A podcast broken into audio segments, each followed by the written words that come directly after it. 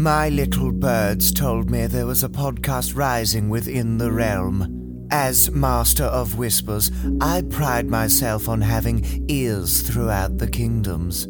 I listen to the Clock Dodgers podcast as any wise man should. Subscribe, podcasts are coming. You said we'd meet again. And here we are.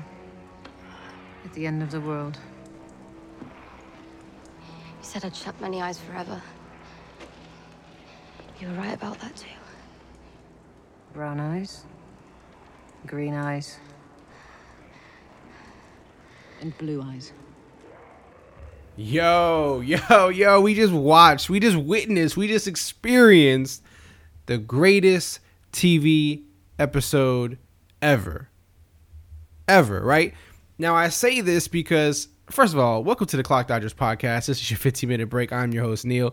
Yo, I'm so I'm so amped up about this that I even forgot to introduce the, the episode. But this is a Game of Thrones recap. We do it in 15 minutes or less. 15 minutes or better because we don't need hours to discuss this. Let's just hit the main points, right? So back to what I was saying. This episode evokes so much emotion in people. So whether you know whether some people aren't watching the show, whether maybe some other show impacted harder, or some people enjoyed some scene harder in some other shows. This man, if you look around the world, did you see Twitter during Game of Thrones? Did you see all the videos that came out during Game of Thrones or when it ended? Did you see? I mean, everything, man. There, there was so much reaction, and because there's so much people are emotionally invested in that this episode, that scene, all this was the most impactful episode I think of any TV show. That's where I'm going first. Second of all, is that clip you just heard that I was playing, where uh, Melisandre was telling Arya about the eyes that she would close, and she would shut forever, and she said the blue eyes. Yo, when that happened, I didn't even think about it um, in that sense that she was going to be the one to save the day. For some reason, when I watch these shows, I know a lot of people are like prophesizing as they're watching and like predicting the show, but I just sit back and enjoy. I don't try to consume and then predict and do all this kind of stuff while it's happening. I did say during that scene with Bran, you know, I, I did say like, you know, we we seen her say that, and then nothing ever. We never seen her again in the episode, so we still got to see her before this episode closes out. I by no means predicted she was going to be the one to kill the Night King, but I just figured we had to see her again, whether it was going to be for her to die, live, whatever it was. Um, but that was that was masterful how they how they used Arya to kill the Night King, because everyone assumed it had to be Jon, right? Whether you're someone who believed in these prophecies, whether you're someone who believed Jon is the main hero, whether you believe Jon is the favorite character, so of course he has to be the way that, you know this happens. Um, and they've built it up to that point where Jon had to be the guy to do this, right? So for them to flip that on its head was was brilliant, was perfect. Um, a lot of things that happened, you know, again taking characters like Melisandre who did a, a lot of wrong in this show since the beginning, who a lot of people hated for things she did. Um, they really, again, recovered her character, right? Made her uh, do a lot of things good to save the day in some sense, or to save the series or the season or the show in some sense. Um, again, as I as I expressed last week, you guys know I love when TV shows can do that with characters, where they can take them, make them, make you hate them, make them the enemy, and then make you love them. Uh, and root for them like they're doing with Jaime and, and others like them. Um, so I, I love that they did that with her. But with all that, I've still seen people complaining. As amazing as the episode was, as amazing as the show has been, as amazing as everything they've given us, I still seen some complaints, which you know is understandable. Um, some people mentioned that that the that the uh, episode was too dark.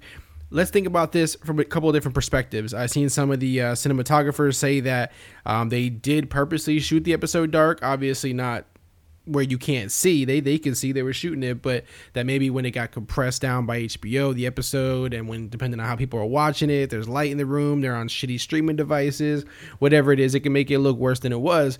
But again for me it was more like I'm trying to feel like I'm in the show right? I'm trying to feel like I'm in the moment. And when you make it dark like that and you make it hard to see and things are moving fast that's how a real war would be that's how a real battle would be. I wouldn't know what the fuck is going on in a scene like that. Like that that's how it was supposed to be. It was supposed to make you nervous. It was supposed to make you, you know, pure chaos. So I get that some people felt it was a little dark. Uh, that's not it, it, that's not crazy to say.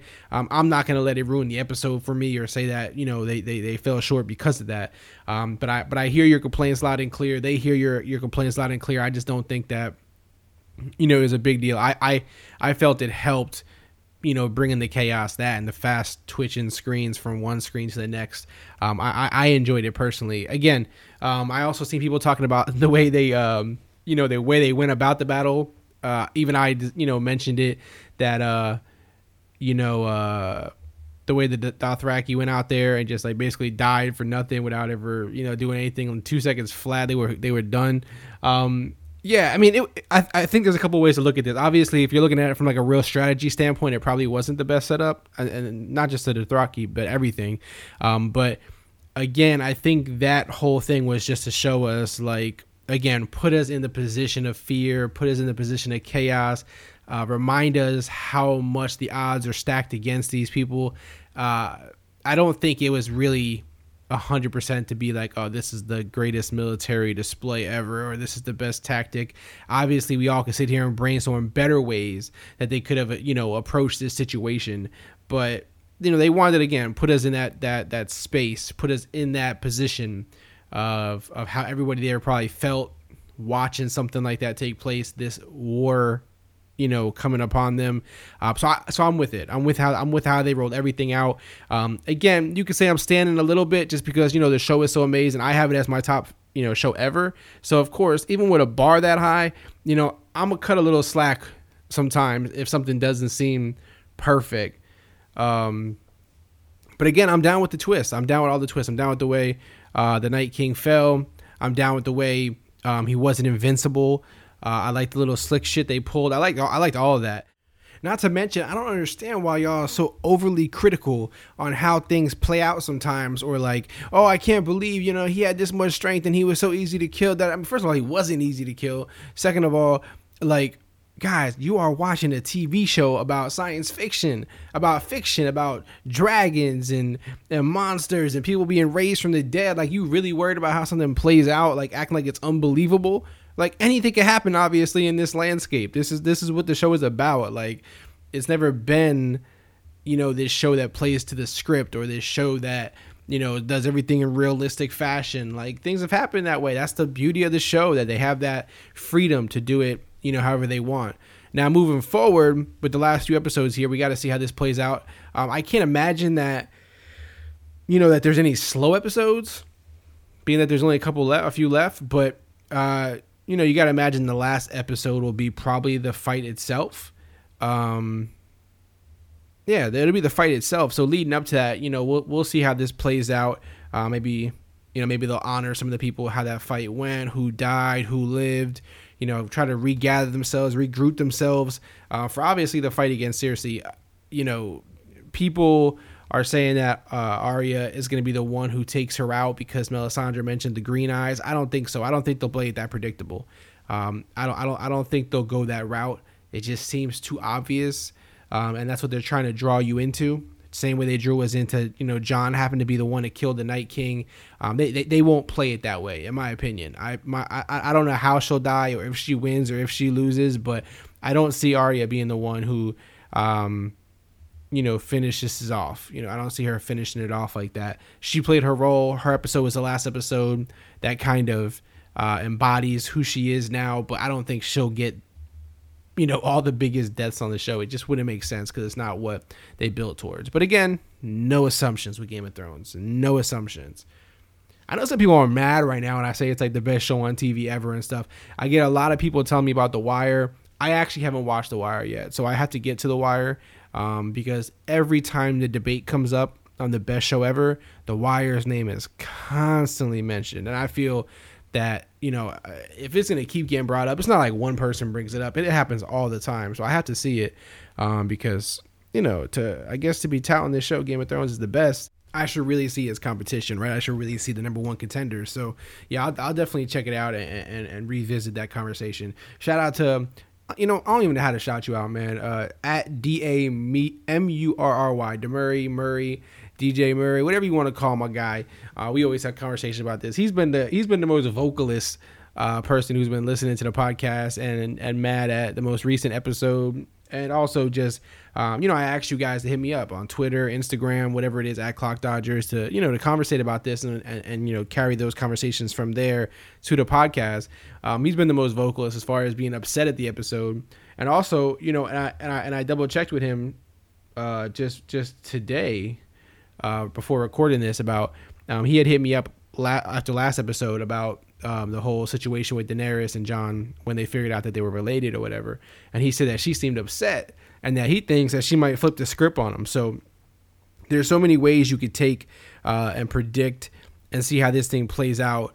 Um, he feels like she may flip the script and not be on his side because she seemed mad that you know he's the real heir to the throne.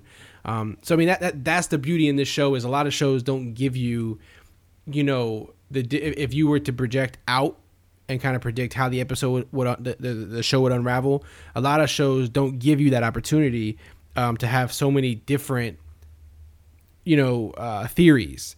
But Game of Thrones does that again. Another reason why Game of Thrones is one of the top shows ever, man. It allows for hundreds of theories. I mean, there's thousands of them. There's YouTube pages, podcasts, articles, blogs, websites, message boards, everything dedicated to Game of Thrones. It's not for nothing. It's not for nothing. The, tell me, tell me your favorite TV show has that. Tell me it has that. Tells me tell me it has that community. I don't know if it does. There ain't too many who do. Um, so let's see how this plays out. Um, they're definitely going to King's Landing. There's going to be shit that happens in between. Um, I, I'm, I'm, really excited, more so than anything, to see them close this story.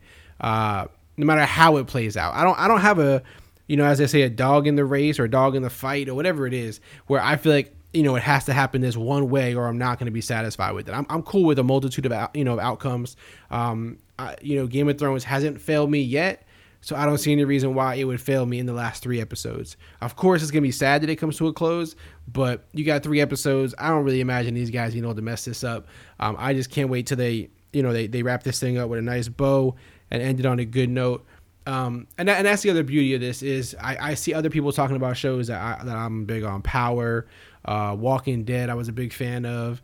Um, there's a, there's a lot of shows where it feels like you love it, you become a big fan of it, you watch a few seasons of it, and at some point you're like, yo, when is this thing gonna end? Because you start to worry like they're really playing this story out, right? Like they're really milking this for everything it's worth.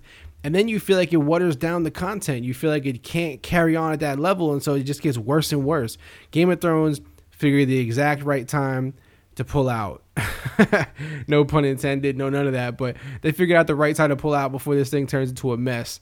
Uh, and and I appreciate that. I respect that. I know there's gonna be other series probably that come out after this uh, for a different time period and whatnot, still in the Game of Thrones universe, if you will. Um, but you know, I'm cool with that. The fact that they're gonna wrap this one up is what I appreciate. Um, and kudos to everybody who's been a part of that. You know, from writers, directors, actors, fans, everything. Man, everybody put in a lot of work to make this, you know, put this on legendary status. Uh, so we'll see how this plays out. As always, guys, I want you guys to hit me with your predictions, your theories, um, your comments, your thoughts. I know a lot of people uh, love the episode, as they said on you know Twitter and everything. I was out there retweeting like crazy a bunch of tweets. Um, but you guys gotta chill out, man. Like I know it's a live show, but like some people are in a little bit of a delay, man. Some people are on West Coast, they're in other countries. Um, they they were out, you know, with their kids or their wife or their husband, whatever, and they couldn't see it right when the shit played. And man, you guys on Twitter are ruthless, man. Y'all don't give them any time at all. But again, I know it's you know, I know that it's a live show, and so you guys feel like you gotta live tweet it, um, which is cool. But yo, I mean, I, I can't blame you guys. Yo, you haven't seen it, you gotta, you just gotta get off Twitter, man, because Twitter was ruthless. Quick fact: there's a there's a, there's a Game of Thrones account that I think is cool to follow called uh, Throne Fa- Throne Facts.